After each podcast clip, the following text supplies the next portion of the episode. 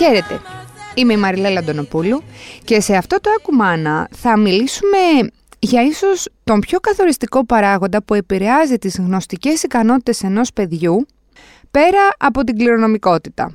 Δηλαδή, την αγάπη του για τη μάθηση, θέλετε να το πούμε έτσι, την άνεση απέναντι στη γνώση, το πόσο καλή μαθήτρια και καλός μαθητής θα είναι, γενικότερα το πόσο έξυπνο παιδί θα γίνει, ε, πόσο καλά θα τα πάει μετέπειτα επαγγελματικά, όλα αυτά εκεί παίζουν.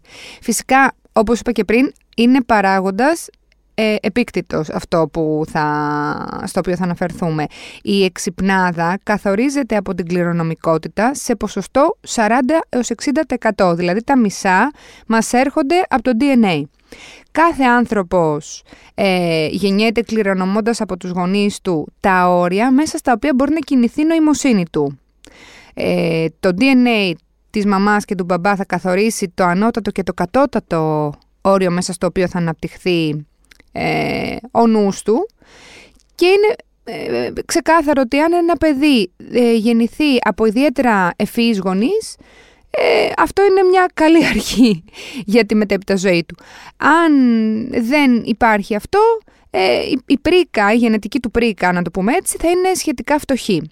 Αλλά όλα αυτά, είπαμε, είναι στα μισά, είναι ένα μεγάλο ποσοστό μεν, αλλά δεν είναι στο 100%. Άμα ήταν έτσι θα ήμασταν όλοι οι ίδιοι και ο κόσμος δεν προχωρούσε. Το υπόλοιπο λοιπόν είναι ζήτημα περιβάλλοντος και ερεθισμάτων. Πάμε λοιπόν να πούμε τώρα για εκείνο το ερέθισμα που παίζει το μεγαλύτερο ρόλο. Δεν νομίζω ότι θα ακούσετε κάτι που δεν το περιμένατε. Είναι τα βιβλία. Είναι το διάβασμα, είναι η ανάγνωση. Αλλά τι σημαίνει αυτό; Ε, πώς μπορούμε να το επηρεάσουμε εμείς αυτό; Ακόμα και το να έχεις βιβλία στο σπίτι, δηλαδή η η ύπαρξη βιβλίων στο σπίτι, ακόμα και σαν εικόνα, έχει αποδειχθεί ότι ωφελεί θετικά τα παιδιά σε πάρα πολλούς τομείς. Και αυτό έρχεται από μελέτες. Έχουν γίνει μελέτες και μάλιστα μελέτες ε, διάρκειας ε, δύο και παραπάνω δεκαετιών με πολύ κόσμο που έχει συμμετάσχει, εξαψήφιος αριθμός και αυτό που έχει αποδειχθεί λοιπόν ε, είναι ότι η παρουσία μιας βιβλιοθήκης στο σπίτι αυξάνει την ακαδημαϊκή επιτυχία, την ανάπτυξη του λεξιλογίου, ε, την προσοχή του και φυσικά την επίτευξη εργασίας στα παιδιά και μετέ, ε, μετέπειτα στους μεγάλους. Δηλαδή, άμα δεν γίνει κάτι συγκλονιστικό στο μέλλον, όλα αυτά τα πράγματα θα τα, τα, έχει μια ζωή. Ε, σύμφωνα λοιπόν με τους επιστήμονες που, έχουν, ε, που κατέληξαν σε αυτό το συμπέρασμα, η έκθεση των ε, παιδιών και πιο συγκεκριμένα των εφήβων στα βιβλία αποτελεί ε, αναπόσπαστο κομμάτι ε, μιας κοινωνικής πρακτικής που ενισχύει τις μακροπρόθεσμες γνωστικές ικανότητες. Οπότε, ένα σπίτι γεμάτο βιβλία ενθαρρύνει την κουλτούρα της ανάγνωσης. Γιατί, πέρα από το...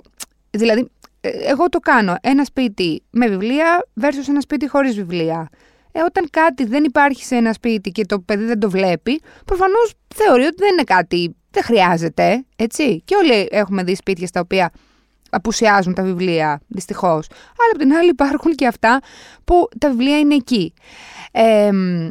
η μελέτη έχει δείξει ότι η διαφορά λοιπόν στην πράξη αυτά τώρα υπάρχουν, δηλαδή αυτό που είπα μόλις, ε, έχει κάποιο αντίκρισμα. Η διαφορά μεταξύ του να μεγαλώνεις σε ένα σπίτι χωρίς βιβλία, σε σύγκριση με το να μεγαλώνεις σε ένα σπίτι με μια βιβλιοθήκη ε, συγκεκριμένα 500 βιβλίων, δηλαδή ε, έχει υπάρξει, έχουν υπάρξει, μιλάνε και με αριθμούς, έχει εξίσου μεγάλη επίδραση στο επίπεδο της εκπαίδευσης που θα αποκτήσει ένα παιδί, όσο ε, οι γονείς που δεν γνωρίζουν γράμματα. Δηλαδή, για να το πω πάρα πολύ απλά, αν οι γονείς δεν γνωρίζουν γράμματα, έχουν ξέρω εγώ τρία χρόνια εκπαίδευσης και από την άλλη έχουμε γονείς οι οποίοι έχουν πανεπιστημιακή εκπαίδευση, η ύπαρξη βιβλίων στο σπίτι είναι εξίσου καθοριστική με αυτό το πράγμα.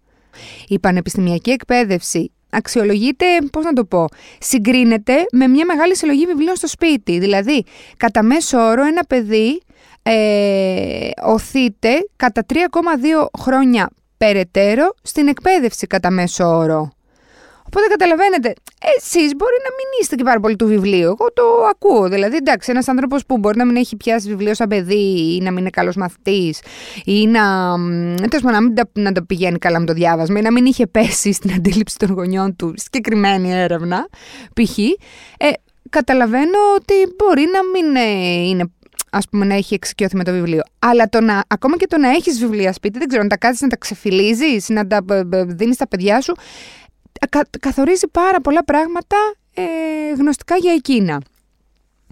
Εντάξει, τα 500 βιβλία που είπαμε πριν, αντιλαμβάνομαι ότι για έναν άνθρωπο που δεν είναι βιβλιοφάγος και τα λοιπά, ε, οι δύο άνθρωποι που δεν είναι βιβλιοφάγοι, που ξέρεις, έχουν μοιράσει τα βιβλία, έχουν, ε, όχι μοιράσει, έχουν ε, συγκεντρώσει και οι δύο τα βιβλία τους στο σπίτι, μπορεί να ακούγεται κάπως αποθαρρυντικός αριθμός.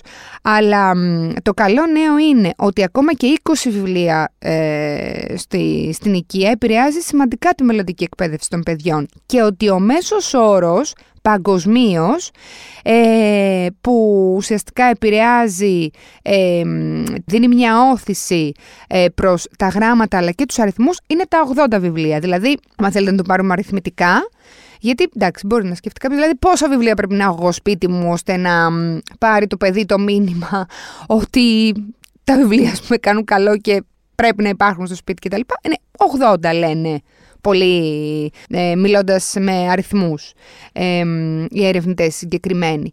Ε, και αυτό μάλιστα είναι ε, αριθμητικά δεδομένα και ερευνητικά δεδομένα που μας έρχονται από 31 χώρες και 160.000 ενήλικες. Μια μεγάλη οικιακή βιβλιοθήκη παρήχε στους εφήβους που εγκατέλειπαν το σχολείο δεξιότητες ισοδύναμες με πτυχιούχους πανεπιστημίου που δεν διάβαζαν.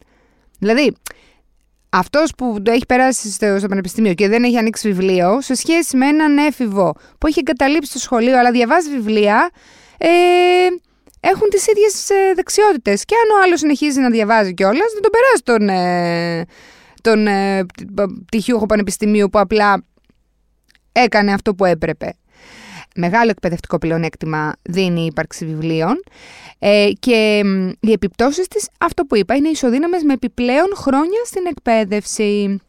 Βέβαια αυτό δεν σημαίνει ότι τα παιδιά πρέπει να εκτίθεται στα βιβλία στην εφηβεία.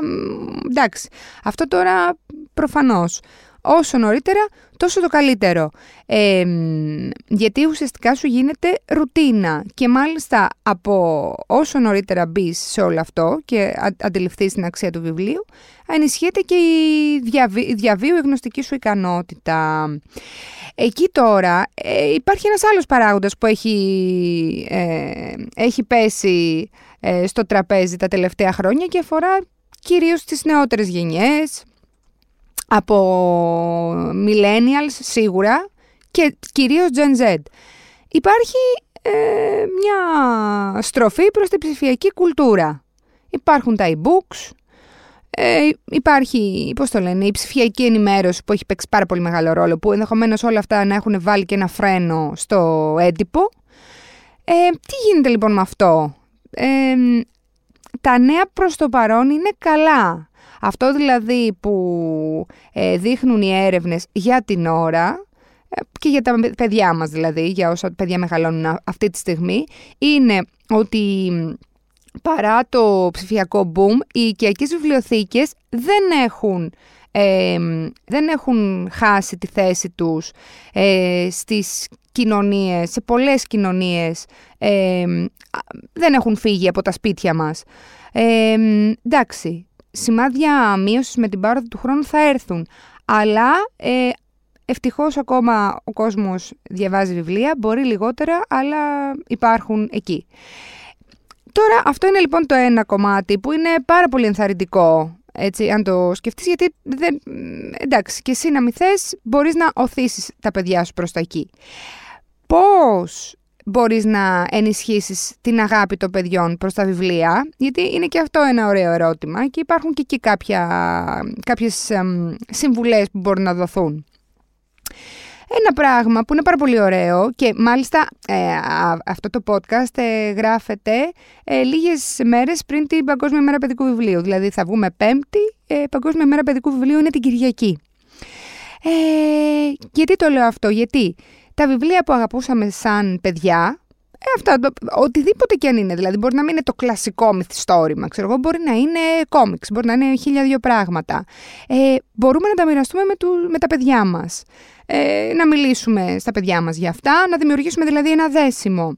Να τα φέρουμε και λίγο στη, να πάμε και να μας δουν και εμάς πώς ήμασταν όταν ήμασταν παιδιά, ότι α, οι γονείς μας ας πούμε διαβάζανε, οπότε πρέπει να διαβάσουμε και εμείς. Ε, ένα πάρα πολύ ωραίο κόλπο είναι να ψάχνετε για βιβλία που ταιριάζουν με τα ενδιαφέροντα του παιδιού σας. Δηλαδή, εντάξει, άμα έχεις μια βιβλιοθήκη που είναι, ξέρω εγώ, τι να πω τώρα, ε, νομικά βιβλία και το παιδί σου, ξέρω εγώ, είναι 8 χρονών. Εντάξει, προφανώς τι να κάνει. Εντάξει, ωραία είναι σαν εικόνα, αλλά δεν θα ταυτιστεί και μπορεί να ανοίξει καν βιβλίο να βρει κάτι ενδιαφέρον. Οπότε ε, μπορείς να βρεις, ξέρω εγώ, ακόμα και coffee tables, δηλαδή χίλια, χίλια δύο πράγματα. Άμα του αρέσουν τα αυτοκίνητα, π.χ., μπορεί να, του, να πάρεις ε, λευκόματα. Δεν είναι απαραίτητο να είναι μόνο βιβλία τα οποία να έχουν, ξέρω εγώ, σεντόνια λέξεων. Ε, Ένας άλλος στόχος πρέπει να είναι η ποικιλία. Δηλαδή, θέλουμε και χρειαζόμαστε να βρίσκουμε βιβλία στα οποία τα παιδιά μας μπορούν να δουν τον εαυτό τους και βιβλία που θα τα βοηθήσουν να ανακαλύψουν και ανθρώπους και πολιτισμούς από όλο τον κόσμο. Επίσης να βάλω κι εγώ λίγο εδώ πέρα ότι καλό είναι να υπάρχει και μία κάτι, βιβλία τα οποία να, ε, ε, να, στα οποία να μπορεί το παιδί ας πούμε, να έχουν να κάνουν με το σεξ έτσι, σε ηλικίες, ας πούμε, στην εφηβεία κτλ. Είναι τέλειο από το να μπαίνεις στο Ιντερνετ και να διαβάζεις ότι μπαρούφα υπάρχει. Το να υπάρχουν βιβλία στο σπίτι στα οποία μπορεί να ανατρέξει είναι πάρα πολύ ωραίο.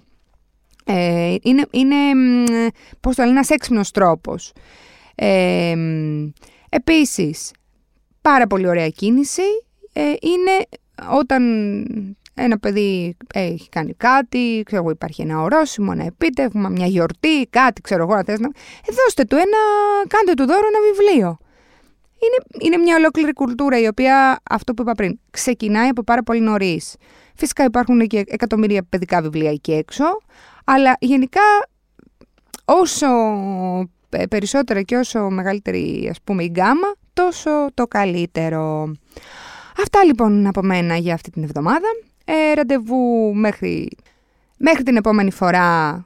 Κάνετε αυτό που πρέπει. Ποιο είναι αυτό; Μπαίνετε στο ladylike.gr, διαβάζετε όσα περισσότερα πράγματα μπορείτε και καταλήγετε στο No Filter Motherhood που είναι μια ενότητα γεμάτη με θέματα για τη μητρότητα. Γεια και χαρά!